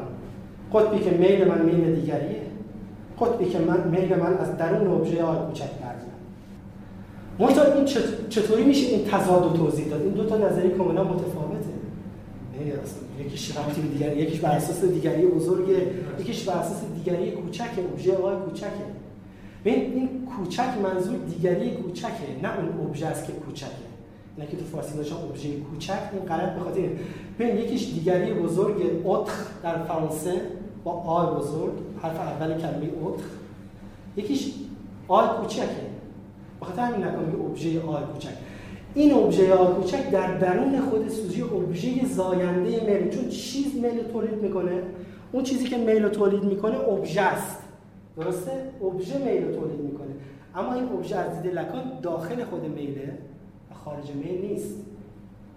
اما حالا اینو چطور میشه توضیح داد؟ چطور از یکی بریم به یکی؟ توضیحش اینه که در فراروند روانکاوی سوژه از ارباب دالها دالهایی که ابژه میلش رو توضیح مثلا تولید می‌کردن حرکت می‌کنه و می‌رسه به سمت اونجایی که تفاوت مطلق خودشه ابژه زاینده میل خودش می‌رسه.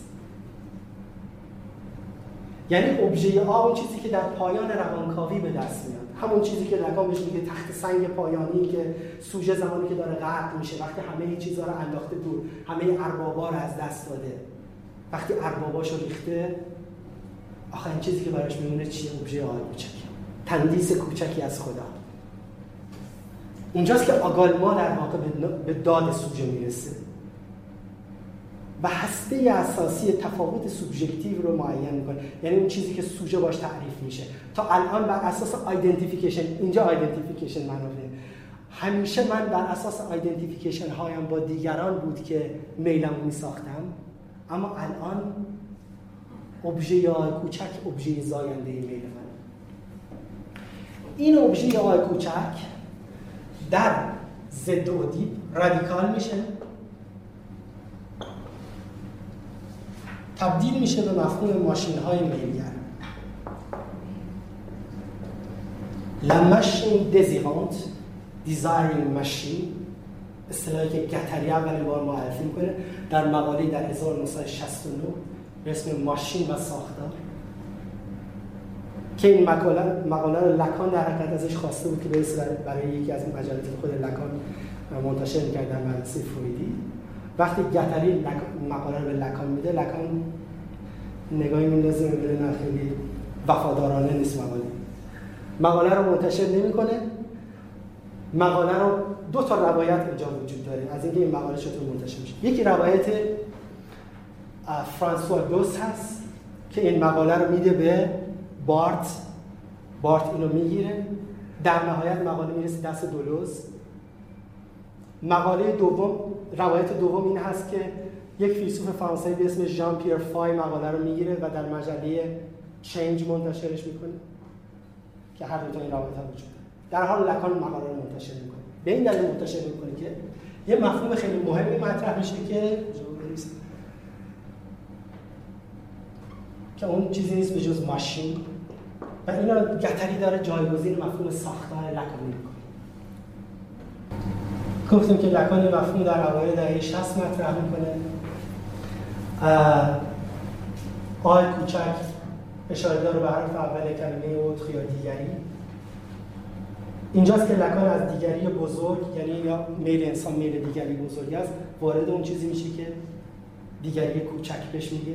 منتها اینجا لکانی دستکاری در جبر لکانی انجام میده. چون اون نمادهایی که لکان ازش استفاده می‌کنه بهشون میگیم جبر لکانی. مثلا فرض کنید مثل آ کوچک نمی‌دونم آ است خط خورده و چیزهای دیگه اینا رو توی سیستم لکان بهشون میگیم جبر لکانی. اول مفهوم آ کوچک در دوره اول کار لکان اونجایی که مثلا در شمای ال به کار میره اونجا به معنی دیگری کوچک هنوز اینجا به معنای ابژه آی کوچک نیست. تصویر آینه‌ای سوژه است که لکان بهش میگه دیگری کوچک. این دیگری کوچک یه تحولی پیدا می‌کنه یه فرایندی پیدا می‌کنه. تا برسه به نقطه ای که تبدیل بشه به اولما با خانش زیافت افلاتون تبدیل بشه به مفهوم تندیس کوچکی از خدا.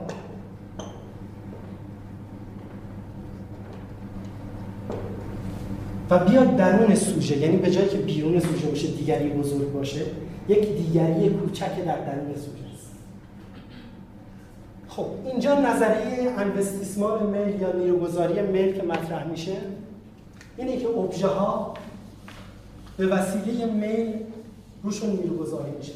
چون کار میل چیزی به جز نیروگذاری روی ابژه ها نیست.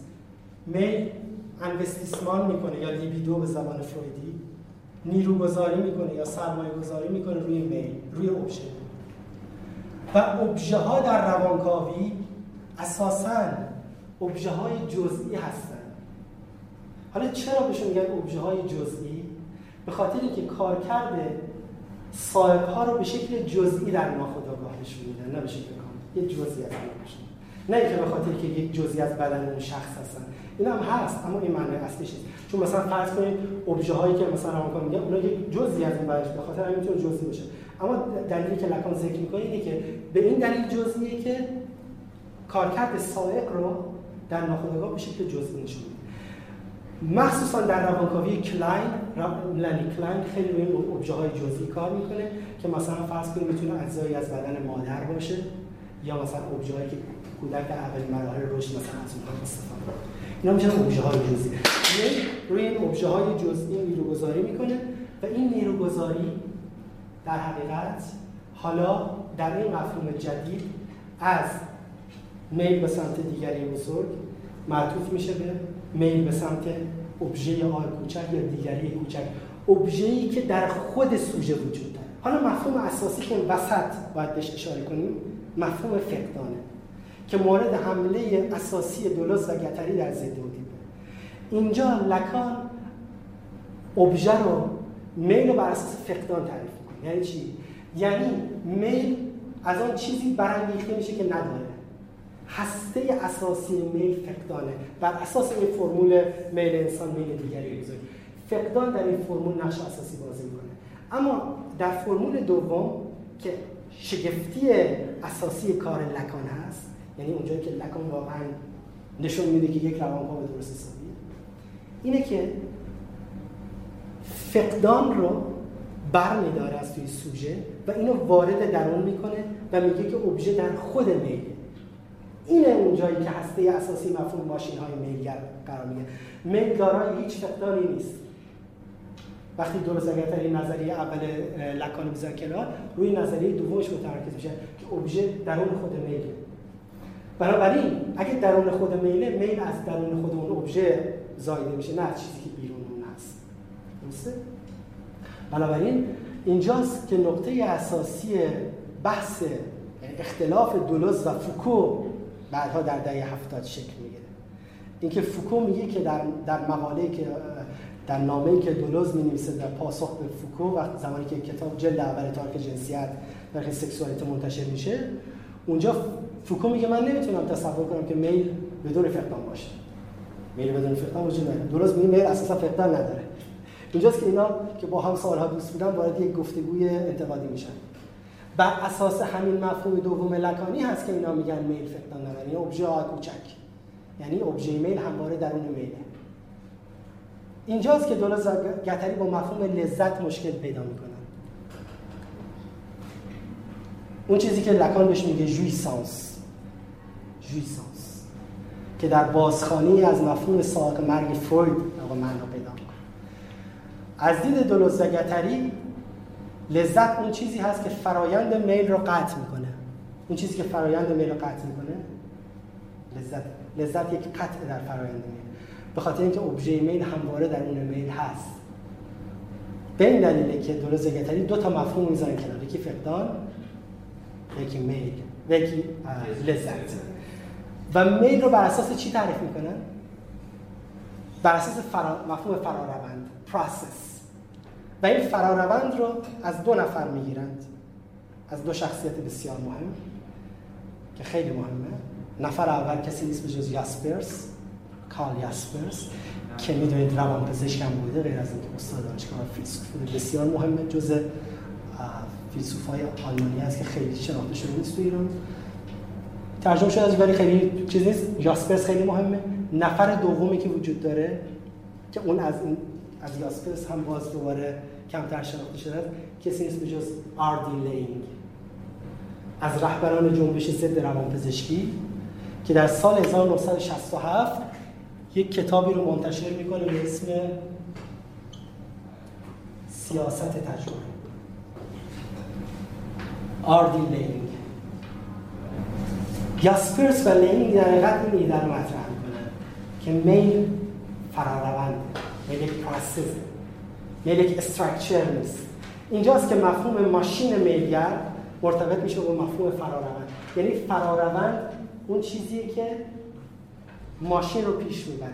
ماشین بر اساس فراروند جلو میره نه بر اساس structure حالا به یه تعبیر دیگه ابژه آقای کوچک مفهوم ابژه آقای کوچک؟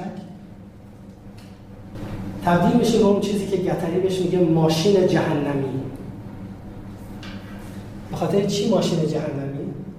به خاطری که در زنجیره می، زنجیره دالها یک چی ایجاد می‌کنه؟ یک گسست. رابطوریان راپچر یک رپچر ایجاد می‌کنه در زنجیره دالها و این زنجیره دالها که در واقع سوژه رو متعین می‌کنه چون در خانش لکان ناخودآگاه چیه؟ زنجیره دال هاست این ابژه یا کوچک اون چیزی که گتری بهش میگه گسست در زنجیره دال ها یعنی یک گسستی ایجاد میشه و اینجا امکان به وجود میاد برای چی؟ یک گسست دلالتی. یک گسستی از اون چیزی که چون چیزی که سوژه رو تعیین می‌کرد چی بود؟ از دلکان در ناخودآگاه لکانی چی سوژه رو تعیین می‌کنه؟ چی چی سوژه رو تعیین در ناخودآگاه لکانی؟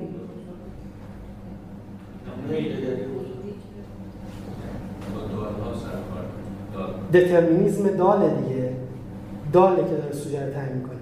اینجا ابژه یا کوچک میاد یک گسستی در این زنجیره دلالتی ایجاد می‌کنه. و باعث میشه به چی؟ به این امکان میده که یک زنجیره جدیدی ایجاد بشه. نمی‌دونم اون چیزایی شی تو شیمی خاطرتون هست یا نه. زمانی که ما فرمولای شیمی عالی رو میکشیدیم که چه فرمولای پیچیده‌ای داره. گردلکان چون زنجیره خطی است وقتی گسست ایجاد میشه هم می‌تونه منحرف بشه و هم می‌تونه در واقع شکل‌های جدیدی پیدا کنه. بنابراین سوژه اینجا یک گسست دلالتی پیدا می‌کنه و امکان پیدا می‌کنه که دوباره تجدید بشه. یا وارد یک قلمرو جدید بشه. و اینو از طریق ابژه کوچک بهش می‌رسه که بهش میگه ماشین میلگر. بنابراین ماشین میلگر بر اساس چی کار می‌کنه؟ سیستم جریان قطع. جریان قطع. جریان قطع. آن چیزی که در فروید وجود نداره این سیستم قطع شده انوستیسیون فروید یا لیبیدو فرویدی قطع شدن درش وجود گتری مفهوم جدیدی وارد روانکاوی می‌کنه به اون قطع شدن طریق ابژه آی کوچک اتفاق میفته این قطع اسمش می‌ذاره گسست دلالتی و حالا یه ذره ممکن خیلی سریع بریم جلو ولی من فقط اصطلاحش اشاره کنم.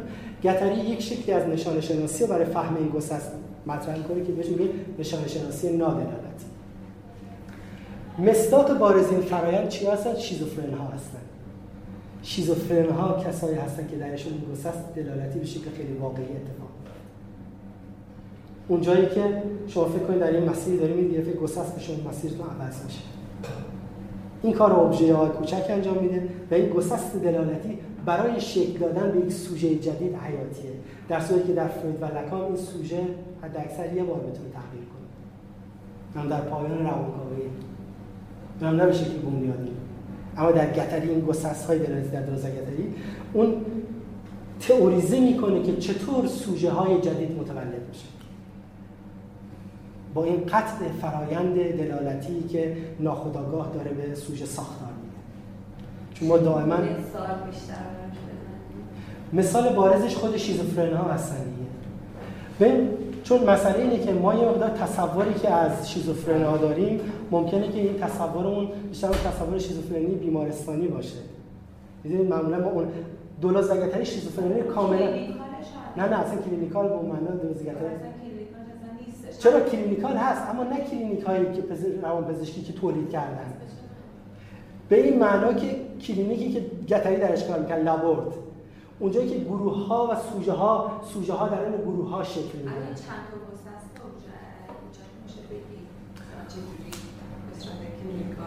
مثالی که میشه زد مثالی که دلوز گتاری در اول ضد ادیپ به کار می‌برن.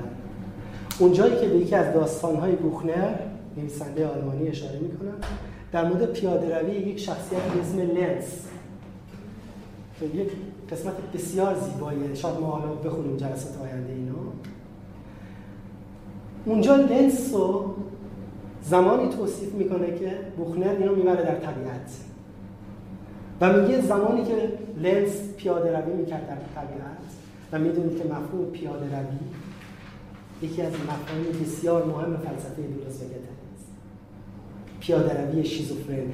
جمله معروف ابتدای زدودی بیرون رفتن یک شیزوفرن یا بهتر گردش یک شیزوفرن الگوی بهتری است تا روان نجند خوابیده بر تخت روانکاو. و می‌دونید که در بنیامین مفهوم پرس زمین در سورالیستا مفهوم پوموناد گردش های سورالیستی در سیتواسیونیست های فرانسوی مفهوم دقیو که بهش میگن انحراف از مسیر که همون با یکی از مفاهیم مهمی که تو 68 ازش استفاده می‌کنن حرکت های بدون جهت. از طریق این لنس وارد طبیعت میشه. و میگه اونجا خیلی باید اون بخونیم دقیقا. این گسستا دقیقا اونجا. میگه آنجا دیگه با پدر و مادر نبود. با کشیش نبود. یکی یکی تمام اون ارگان های مسلط زیر سوال می‌برد. فکر می‌کرد روحی دارد برای گیاه ها برای سنگ ها برای کهکشان. لنس از یک ناخداگاه اودیپی خانوادگی می‌بره در طبیعت و متصلش می‌کنه با کیهان. این همون کاری که دولوز زگتری می‌خوان بکنن دولوز زگتری می‌خوان از ناخودآگاه فرویدی خانوادگی؟ ناخودآگاه خانوادگی برسن به ناخودآگاه کیهانی. اجتماعی و مرحله اول و در نهایت کیهان. چون اجتماع هم بخشی از کیهان. ناخودآگاه کاسیک به این کاری که اینا می‌خوان بکنن اینه نظریه پردازی برای اون چیزی که در فروید قائل چطور یه سوژه جدید متولد روانکاوی به ما نمیده روانکاوی که تو ناخودآگاه داری و باید به اون برسی. درست این کافی نیست. چطوری تئوری پردازی می‌کنن؟ اینو از طریق گسست های دلالتی. گسست از معنا. اینجاست که گتری فاصله می‌گیره از دولوزی که در منطق معنا وجود چون دولوز منطق معنا می‌خواد فرآیند شکلی معنا رو توضیح بده. در صورتی که گسست دلالتی گسست از معناست. به خاطر همین شیزوفرنا حرفاشون بی معناست. چون گسست دلالتی دارن گسست از معنا دارن شما اگه نامه های شیزوفرنا یا اگه جملاتشون بخونید اصلا جملاتشون جملات عجیب غریبه. به خاطر که دائما یه چیزای میگن که مثلا پدر من مثلا. یه جملاتی از اون مثلا پدر من بنزین است پدر من در آسمان مثلا مثلا نوشابه می‌خواد. مثلا یه چیزایی مثلا از اون نه سر داره نه ته به خاطر اینکه دلالتی نیستند همین گتری بشه یه گسست دلالتی. و نکته اساسی اینه که پشتوانه نظریه اینها از کار عملی گتری در لابورد میاد. اون پشتوانه که لکان ازش محرومه و فروید ازش محرومه کار با روان پریشاست اینا هیچ کدوم کار با روان پریشا ندارن. به خاطر همین که گتری در دوره بعدی همش تلاش می‌کنه روانکاوی رو ببره در حوزه اجتماعی در نهادها چطور در بیمارستان روانپزشکی در درمانگاه روانپزشکی از روانکاوی استفاده بکنه. و برعکس اون حوزه اجتماعی رو بیاره وارد روانکاوی. از اون چیزی که بهش میگه کابینه روانکاو اتاق روانکاو بیاد بیرون و گسترش کنه اینا همش و طرف دیگه گتری پشتوانه کار تو گروه های سیاسی رو داره. عنوان مبارزه چپ سیاسی.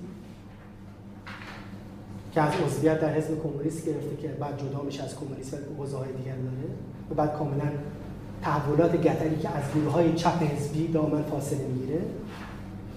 بنابراین 37 5 دقیقه دیگه جلسه پایین بنابراین گتری در حقیقت می‌خواد تئوریزه بکنه که چطور این سوژه جدید به وجود میاد. از طریق اون چیزی که بهش میگه گسست دلالتی. این گسست دلالتیه که اجازه میده سوژه از زنجیره دالها از دترمینیزم دال جدا بشه و این از طریق ابژه آر کوچک اتفاق گیری همون ابژه میلگر ابژه زنده میله اینجاست که از دیگری بزرگ جدا میشه سوژه. از طریق ابژه آر کوچک. و اون فرایند شکلی سوژه جدید فرایند شکلی سوژه وجود این این نقطه اساسی رو باید حالا در سوالی که دوستان مطرح که رابطه بین ابژه آر کوچک و ماشین میگر اینطوریه که ماشین های میگر دقیقاً ابژه آر کوچکی در خودشون دارن. و تنها ابژهشون یک ماشین دیگه است. یعنی تنها یک ماشین دیگر به عنوان ابژه خودشون می‌گیرن. نه اینکه خودشون دوباره یک ابژه بیرونی رو تولید بکنند. ابژه ماشین های درون خودشون هست.